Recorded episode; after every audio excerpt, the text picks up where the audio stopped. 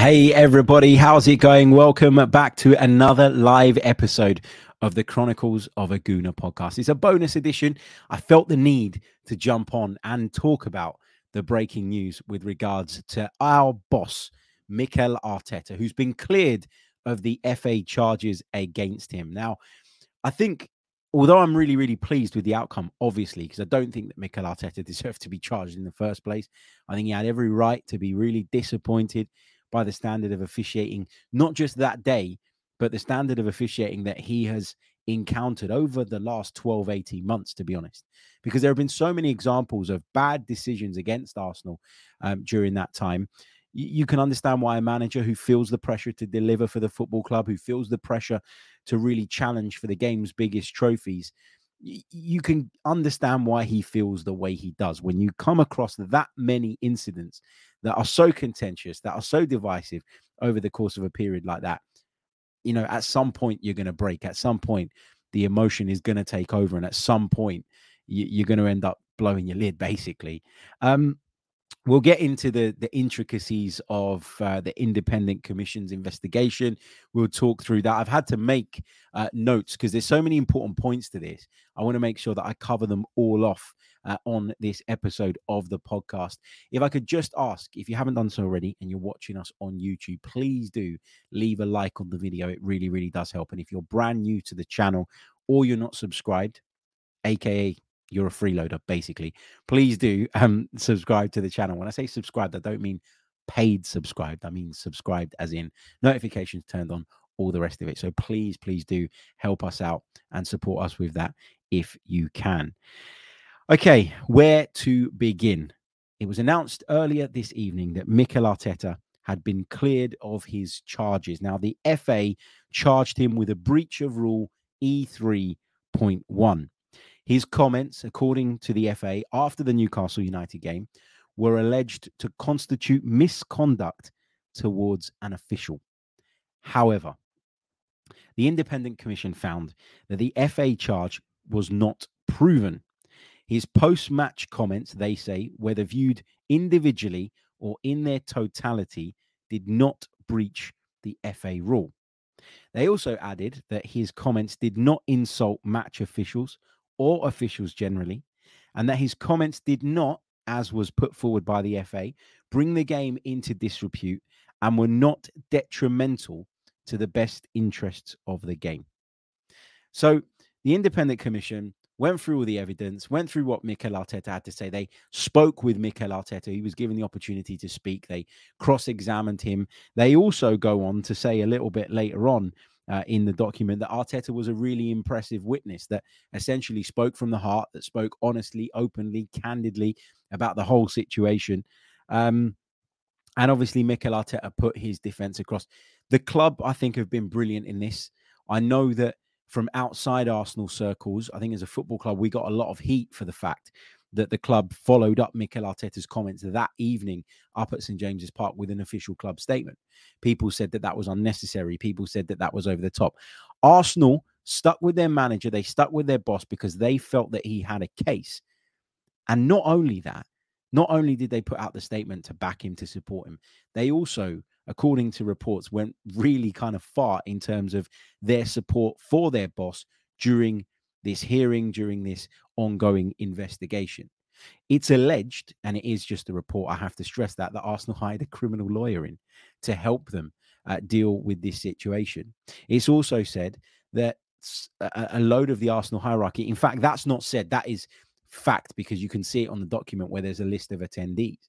You know, the likes of Richard Garlick, for example, were there, were there alongside Mikel Arteta to back him and support him in this because as a club, you know, A, we look after our own. B, you know, we stand firm with our own. And C, I don't think anybody thought that, you know, that there was grounds for the FA to be dishing out this charge. Now, I like the fact that we have this independent commission because I think that it protects us from the FA's incompetence. There will be times where the independent commission will have the same findings as the FA, and we're going to have to accept that. But what this does do is give me faith that at least there is a, a good process in place, not with the VAR, obviously, um, but certainly with this type of thing, because it would have been quite easy actually for them to come down on Mikel Arteta and and go with what the FA's alleged um, breach of the rules was, and and and basically smash down the hammer on him. But I think the FA and the Independent Commission, I think, have been taken aback actually by how strong Arsenal have been in their fight back against this.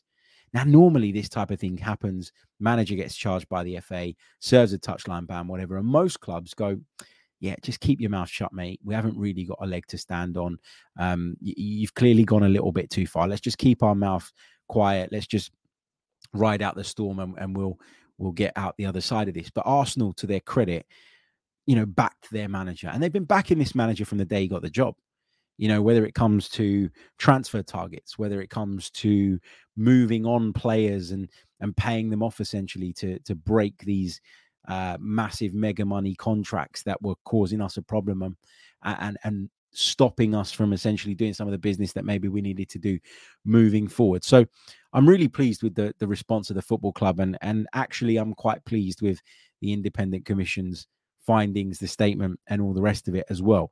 So just to reiterate that bit, they said that he did not insult the match officials um, or officials generally, that his comments did not bring the game into disrepute and were not detrimental to the best interests of the game. Now, one really interesting part uh, to come out of this is that Mikel Arteta, um, as a part of his defense, put a, across the, the language point. And there is a word, a Spanish word, uh, desgracia, I think it's pronounced, which sounds very similar to disgrace, um, but is a, word that has a slightly different meaning to the English word. And it's interesting that they've put this across. I think Mikel Arteta's English is is good enough for him to know what he was saying there, um, essentially. So, although I'm glad that they used this, and I'm glad that it's ended up with them getting the outcome that they wanted. Um, you know, I do think that this is just someone being a really smart lawyer um, and and coming up with something that y- you can't really dispute, can you? If you're the independent commission, how can you prove whether or not Mikel Arteta knew or understood what that word meant in full um, or not. Now, the word disgrace, um, as is put forward in the statement, has a very similar spelling and pronunciation to the Spanish word desgracia. The Spanish word has connotations of misfortune, tragedy, or bad luck, rather than the connotations of the English equivalent, which suggests contempt, dishonor, or disrespect. While the English meaning may lead to interpretations of abuse or insult, this was not the intended meaning of the comments. That's what's in um that's what's in the uh in the the notes, which is is brilliant. Look, again, I don't know for sure.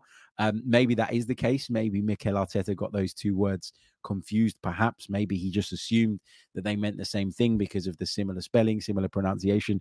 But I, there is a part of me, if I take my Arsenal hat off for a minute, that just thinks, yeah, good one, good one. Um, you've done them here. Um, there was another really interesting bit I think that that came out of this that I want to highlight, and that was uh, to do with uh, Joe Willock, former Arsenal man, of course, made the move to Newcastle United. He's had a wonderful time up at Newcastle United, and of course, he was involved heavily in the build-up to what went on to be the winning goal. Should never have stood. We've spoken about it a million and one times, but Joe Willock um, was obviously very involved in that, and he was the one chasing the ball that we all felt at the time probably did go out of play. Now, apparently, after the game, Joe Willock had told a, a number of Arsenal players that, in his view, the ball had gone out. This was then relayed back to Mikel Arteta, which the independent commission acknowledged would have impacted on how frustrated he was feeling at the full time whistle and would have impacted on his then response. And I think that's, you know, that kind of sums this whole thing up.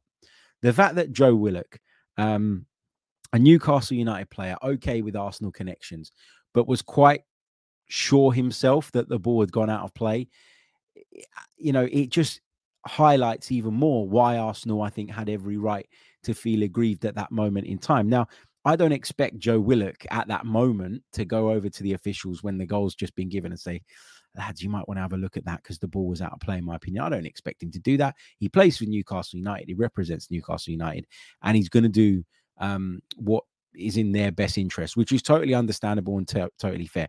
I'm not seeking to dig out Joe Willock uh, at all here. He's obviously had an honest conversation with some of his former teammates, an open and candid discussion about the events shortly after the full time whistle. That has got back to Mikel Arteta, as is clearly uh, highlighted in the Independent Commission's 37 page document. And they believe that that has, of course, um, impacted on the way he was feeling after the boss.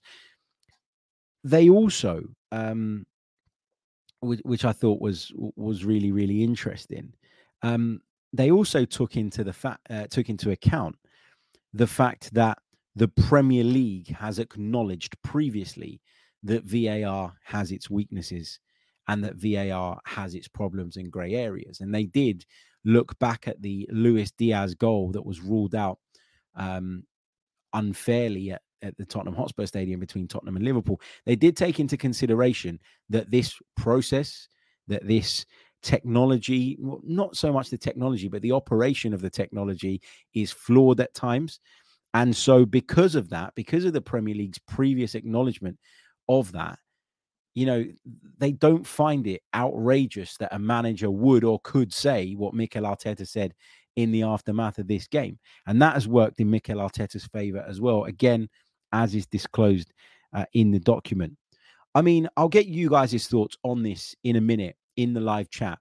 Um, so please start filling up the chat. If you've got any questions as well, we'll get onto those in just a second. But I kind of want to do a bit of a like a closing statement around this because obviously I'm happy um, that you know the outcome is what it is. Um, but I do think this this teaches us some lessons, and I think that you know it's important that the game takes these on board. Let me just read you actually before I do that um, the conclusion from the independent commission. They say that Mikel Arteta's use of the highlighted words did not, whether viewed individually or in their totality, breach FA rule E3. The highlighted words did not insult the match officials or Premier League officials generally. Nothing was said by Mikel Arteta in any of those interviews that implies incompetence on their part, whether in relation to the goal or more generally. The highlighted words did not bring the game into disrepute, and the highlighted words were not detrimental to the best interests of the game. Therefore, we found the charge not proven and dismissed it. Finally, common sense in football prevails. It feels like we don't get too much of that nowadays. Um, but f- these guys, you know, to their credit, you know, have gone through it all. I think the fact that they found Mikel Arteta quite a, a sort of um, a good witness, I think is the word they used. Impressive witness was the term that they used. I think obviously helps us here um, because clearly they've listened to what he said. Clearly, he's come up with a really good defense. He's obviously been advised by the right people as well. But I think the thing is with Mikel Arteta is that when he speaks on football, the, the passion comes across. Whether you like him or not, whether you agree with his points or not, I think the passion does come across from Mikel Arteta. And so if you're someone who is sitting on an independent commission here trying to figure out if he was justified in his comments after the game. Look, clearly, right? Clearly, although they won't say this because it's not their place to say it and they won't get involved in this type of thing, clearly the independent commission, whatever you want to say, have looked at this situation, have looked at what actually happened on the day, have looked at how the game went, have looked at the decision and watched all the replays and all of that and feel that Mikel Arteta had every right to feel robbed. Clearly, that's the conclusion they've come to. They won't say that and they can't say that. And I understand why they can't say that. But for them to feel that his response was justified and for them to find that his response um, didn't cross the line, there must be a tiny bit of them that goes, well, actually, he's got every right to feel hard done by. Has he gone in so hard that we've got no choice. No, he hasn't. He's gone in quite hard, but in our opinion, he hasn't crossed those lines, and therefore, you know, we'll we'll just leave it at that. And that's great to see. It really, really is because you don't get that very often in the modern game. You know, it feels like everything's become um, really robotic. Everything's become, uh, you know, really kind of uh, draconian, if you like. I think I've seen that word used in the chat, which I think is in, is really really accurate for what we're discussing. And um and yeah, the the fi- the, the final thing is that the right conclusion has been found. Thankfully, um, look, my sort of closing statement on this is then I think this was a complete and utter waste of time. Um, and the time and resource that they've put into this could have been much better spent elsewhere, improving the game at all levels, even going down as low as grassroots levels. You know, they could have spent the resource that they've spent on this ridiculous joke of a case on providing facilities or equipment to, to youngsters that want to play the game. Second thing is that this took way too long. The Newcastle game has been and gone. It was a long time ago. And who actually cares about this now um, in terms of the wider footballing world? We did because we were hoping not to see our manager um, punished for something that we think, um, you know, he had every right to be upset about and for comments that I don't think we feel crossed any line.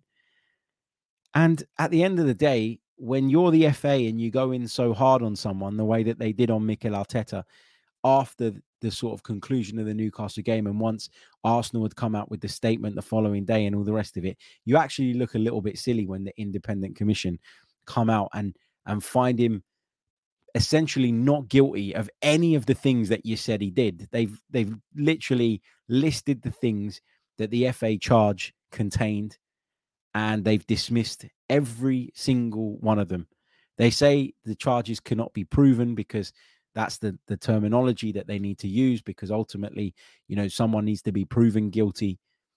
But the truth is you know it, well let me re- rewind that a second. Somebody needs to be proven guilty not proven not guilty but essentially that's what they've done. They've proven him not guilty because they don't feel that anything he said crossed any line and um, and brings the game into disrepute which is a nonsense statement in itself by the way. The amount of times i hear that banded about oh, you've had a go at the referee because he gave a bad decision. Oh, um, you can't do that. You're bringing the game into disrepute. What does it even mean? What does it actually mean? It's a nonsense. It's a nonsense. But again, final thing on this from me before I dive into the chat box is the club unity that we saw here was uh, to me brilliant. We saw everybody pull together. We saw the hierarchy back Mikel Arteta. You know, it was a risky a risky bit of business from the club, by the way, to come out and put a statement out the way they did. It's unprecedented. It doesn't happen all the time. We don't see that often in football. So for Arsenal to be so supportive of their manager and hire in the right people and all be in attendance in terms of the hierarchy when they needed to be, I think was was a brilliant show of the trust, the faith, um, and the connection that they have with Mikel Arteta. And in the end, everybody uh, will be uh, sharing a glass, I'm sure, tonight um, to celebrate the fact that they essentially won this ridiculous case against the FA, who clearly, um, you know, got this horribly, horribly wrong. Horribly wrong.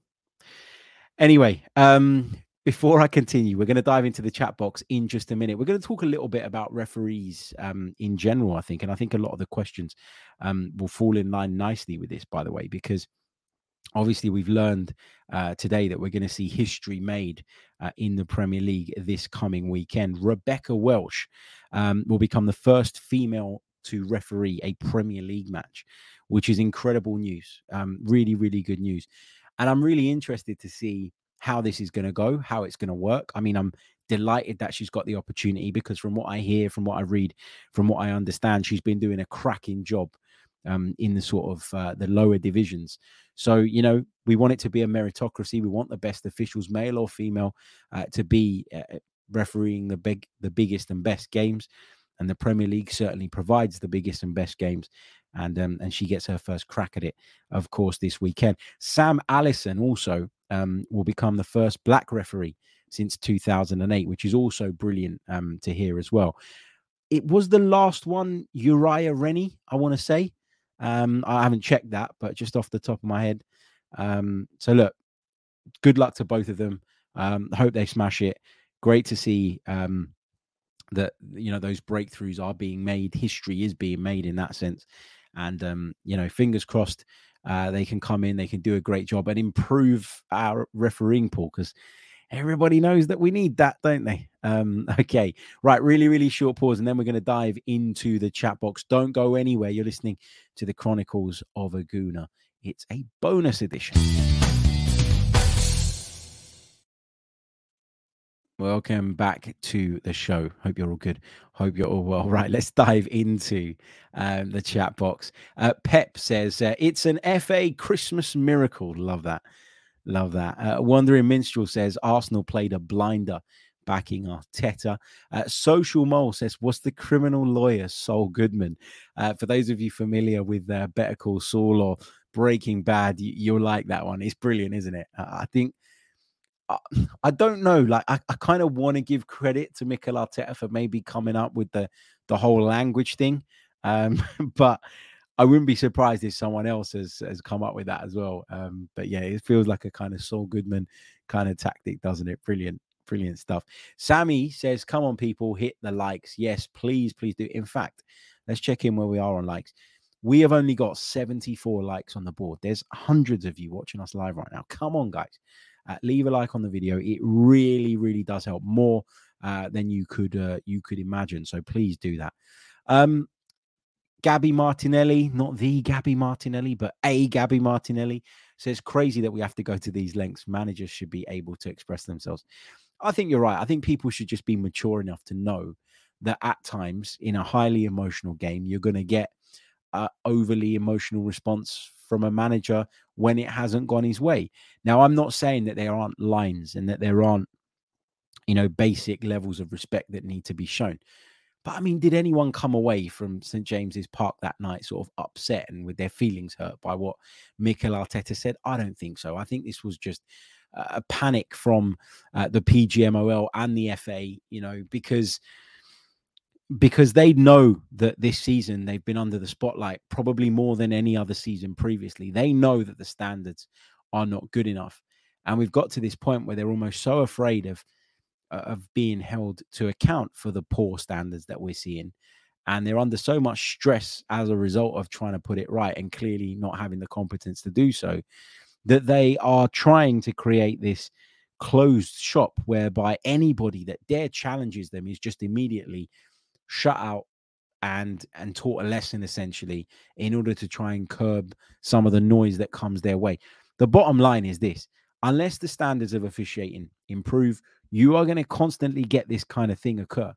And that's not fair because it's not fair on the individuals either. You know, I say I talk when I talk about refereeing standards, right? I don't sit here. You you'll rarely catch me sitting on a podcast or in any other media outlet and say, X referee is a disgrace. X referee is not good enough to referee in the Premier League. Now, there are referees and there are officials out there of whom I have that opinion, but I don't think it's helpful to point at individuals. I think the collective standard needs to be better. There isn't one or two referees that are brilliant and seven or eight that are rubbish. That, that that's not how it works in the Premier League.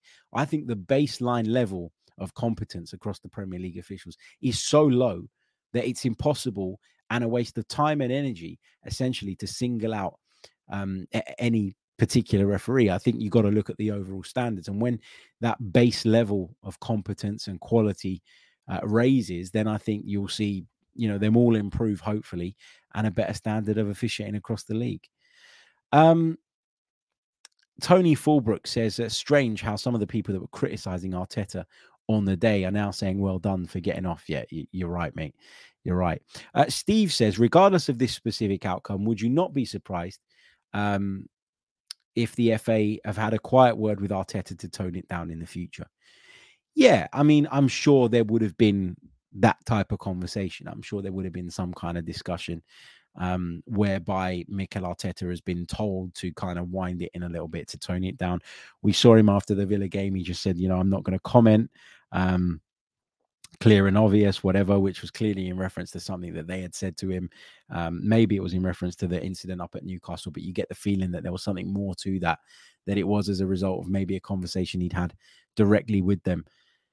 I don't think Mikel Arteta is the kind of guy that you can put a lid on. I, I really don't. I think that he is so passionate about the game, and I think that it will spill over at times if he genuinely does feel uh, aggrieved or frustrated by something. So I'm not going to sit here and say that um, their attempts or their alleged attempt to kind of put a lid on Mikel Arteta by maybe, you know, after he gets off saying, "Oh, you know what, mate? Like, you know, in the end, it's all all right, but let's make sure that everyone um, is on the same page going forward, I don't think you can put a lid on someone like that. I don't think you can put a, a lid on Jurgen Klopp. I don't think you can put a lid on um, Pep Guardiola. I think there are managers that are so passionate about the game that is going to come out at some point if that's how they feel. Okay, um, let's uh, continue through the chat. Uh, big hello to John Renee, who joined us a little bit late, but is rewound back to the beginning. Um, what else have we got? Um, uh, Ron Rogers says uh, Arteta was controlled and calm when telling the truth. It was a ridiculous charge. It was a ridiculous charge. Uh, Gabby says, uh, Do you think the PGMOL's relationship with Sky is allowing them to control the narrative around controversies? I think it's a difficult balance to find, right? Because I think if you're in Sky's position, you can't be too one sided on this. I think, like, for example, you know, A, Sky are going to broadcast the program with Howard Webb that PGMOL put out, you know, their PR piece that they put out every fortnight or whatever it is. Um, they only seem to crop up every once in a while. They certainly haven't been every fortnight, have they? Um, but I think like if if the broadcasters go too big on the standard of officiating, they will be accused of firing up and creating this ill feeling towards officials that then will be blamed for the abuse that some officials get whether that be at the top level or, or grassroots level. So I understand why they got to be careful on it. But also, if we really want to enforce change and if we really want the standards to be improved upon, and if we really want to see, um, you know, an overall improvement, and the likes of Gary Neville, who claim to care about the game more than anything really do, then they need to use their platforms to highlight the the mess that we're in when it comes to officials and highlight the level of incompetency. I think you can do that without instigating abuse and instigating um, hate towards certain individuals. I think you can talk about the the uh, the organization. I think you can talk about um, you know maybe I'm not even saying the man at the top of the invest uh, of the um, I've lost my words uh, organization. Sorry, I'm not even talking about because if you sit there and constantly go at Howard Webb, what happens? Howard Webb gets the abuse instead of the referees on the pitch. I think for me that there's a way of highlighting it in a respectful way, and most sensible people will be on board with you. And you know, the pressure applied by those sensible people will hopefully lead to the right changes. You're always going to get idiots online that are going to pop up with faceless accounts and have a go at referees and have a go at players when they don't perform and have a go at managers when they don't pick their favorite player. I, I, just think society is riddled with that. And I don't really think that there's anything you can do to completely avoid that.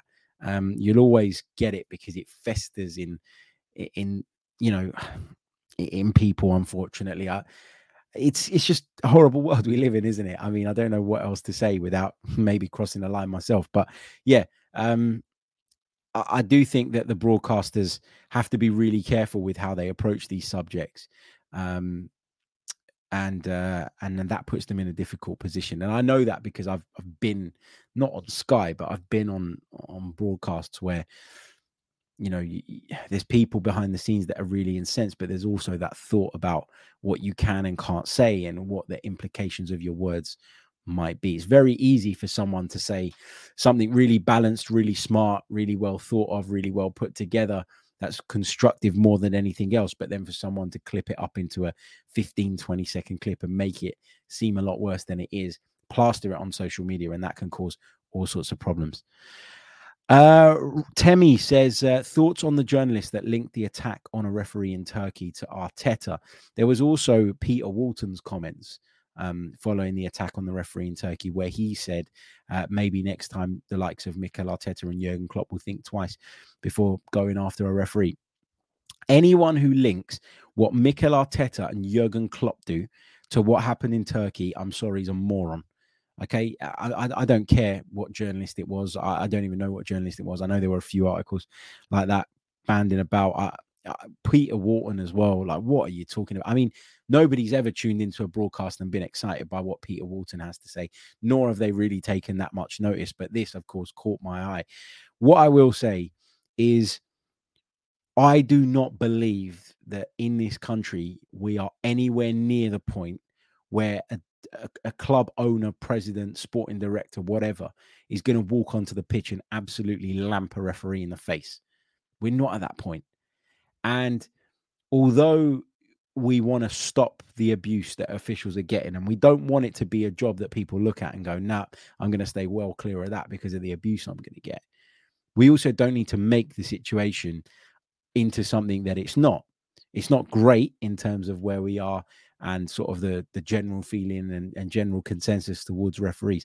But we're not at the point, I don't think, where a referee has to fear for his safety on a football pitch. And actually, if we start peddling this narrative and creating this, um, you know, this kind of referees against everybody else mentality and and all of that by you know blaming managers for what we saw in Turkey, then I think we're going down a really, really dangerous road. So I think comments like that are irresponsible. Comments like that are designed to drive clicks, which is exactly what they managed to do. And Peter Walton, the less said about what he has to say, um, the better. The better, eh? Uh, let me take one or two more uh, before um, I uh, go off and uh, put my feet up this evening. I might watch a bit of Europa League. I fancy a bit of that Brighton Marseille game, I've got to say. Um, we are going to be back tomorrow morning, of course, with the uh, preview for the Brighton game. Late morning, we'll do it at about probably about 10 45, 11 a.m we will sit and we will preview that Brighton game in detail because I think that's going to be a fascinating encounter. And I, that's partly why I want to watch Roberto De Zerbi's side. I think they might make some changes come the weekend, um, but I think it will give us a good idea of how they play. I have to say, Brighton are a side that I've watched a lot of last season, but I've only watched them maybe two or three times in full this season. So I certainly want to get um, sat down, relaxed, pour myself a nice uh, a nice drink, a packet of uh, what are those crisps called? Thai sweet chili Walker sensations. Oh, and uh, and enjoy the game. Anyway, um, let's take a couple more. Sammy says, "Do you think this result will encourage more managers to speak their true opinions uh, of the on-field decisions that are affecting their games?" I, I think that managers are just uh, generally um, so emotional and and passionate about the subject, which you have to be to get to that level of management that there will be times where they just can't hold back. I don't I don't think I'd be able to hold back. I really don't. I, I think I would struggle. And you know, if you're a manager and you work with those players every single day and you know, like we don't know exactly how much preparation, for example, tactically, um, in terms of recovery, um, and all the rest of it, how many videos were watched going into that Newcastle game. We don't understand the full extent to which Arsenal prepared, right? So if you see your players going through all of that preparation to have the game ultimately decided by a stupid refereeing call, then you will lose it. And and maybe, Sammy, you've got a point. Maybe people will look at the fact that you know, Mikel Arteta was quite strong in his words, but hasn't been found to have brought the game into disrepute, to have um, constituted misconduct towards officials or whatever other nonsense they came up with. Um, you know, I, I think I think they will want to speak out. You know, and uh, uh, let me rephrase that. I don't think that they're going to now do it because of what happened with Mikel Arteta, but I do think it will put their mind at rest about how far they can go with it. And I think there are a lot of managers, like Eddie Howe is a classic example of someone who is very, very good at putting on the old, well, you know, eh, I'm upset about it, but you know, there's not much I can do about it now. I'm just gutted for the boys, all of that. He'll be livid in the changing room, but he's traditionally done a very, very good job, I think, of keeping a lid on that and and coming across in a different way, in a way that yeah, maybe doesn't get you in hot water with the FA, but certainly doesn't intimidate refs going forward. I'm not maybe intimidates the wrong word, but certainly doesn't sit on their kind of minds going forward. Arsene Wenger was great at putting pressure on referees before big games. Sir Alex Ferguson was even better. Those managers were strong in their words because they knew that even if they did toe that line between trouble and the right side um, with the officials and with the FA, they knew that whoever had their game at the weekend would have that on their mind, would be worried because they had that stature and they had that sort of uh, reputation. They had that aura about them. Whoever was in charge of their game at the weekend would have those comments in their mind. And I'm not saying that referees went out and consciously gave those sides decisions because of the words of the manager in the build up to the game or maybe post the previous game. But I do think subconsciously it plays a part. And I think more managers, having seen Mikel Arteta get away with this, if you like, and I'm doing the inverted commas sign for those of you listening, I think they will probably think, okay, so I can push that boundary a little bit more.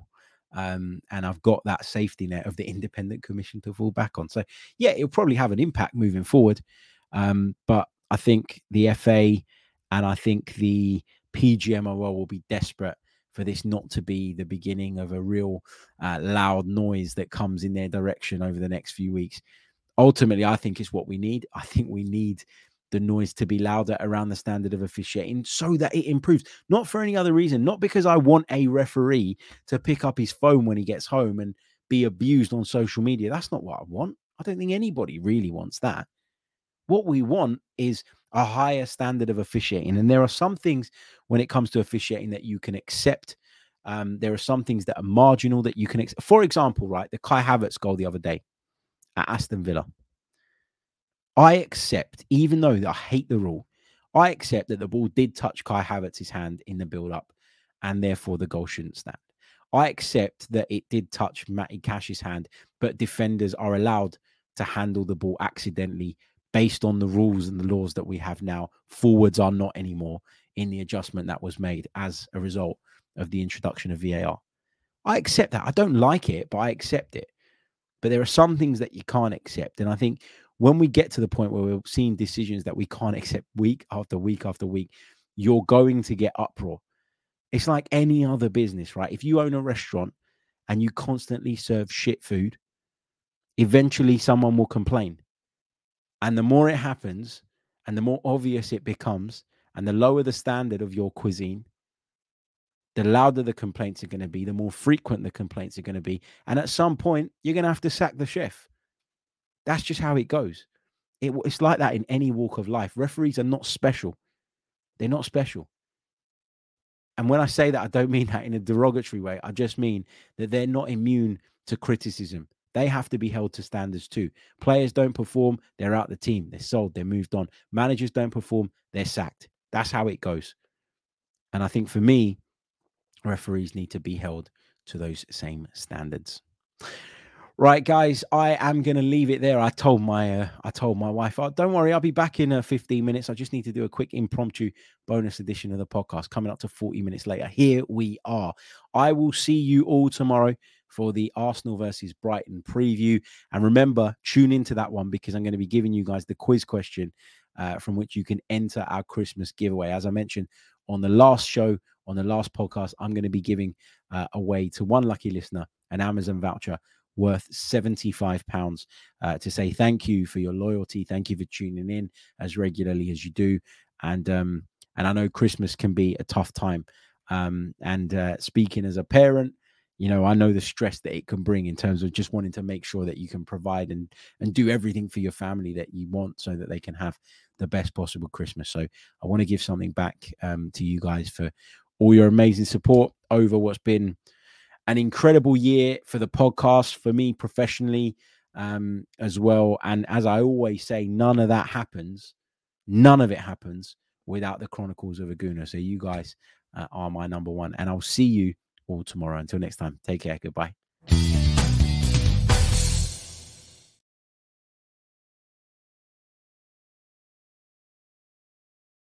BetMGM has an unreal deal for sports fans in Virginia. Turn $5 into $150 instantly when you place your first wager at BetMGM. Simply download the BetMGM app and sign up using code Champion150. Then place a $5 wager on any sport. You'll receive $150 in bonus bets, regardless of your wager's outcome. And if you think the fun stops there, the King of Sportsbooks has plenty of surprises in store. Check out daily promotions, same game parlays, live bets, and so much more. Download the app in Virginia today and get $150 in bonus bets instantly from your first wager only at BetMGM. BetMGM and GameSense remind you to play responsibly. See BetMGM.com for terms. 21 plus only, Virginia only. New customer offer. Subject to eligibility requirements. Rewards are non withdrawable bonus bets that expire in seven days. Please gamble responsibly. Gambling problem? Call 1 800 Gambler. Promotional offer not available in Washington, D.C.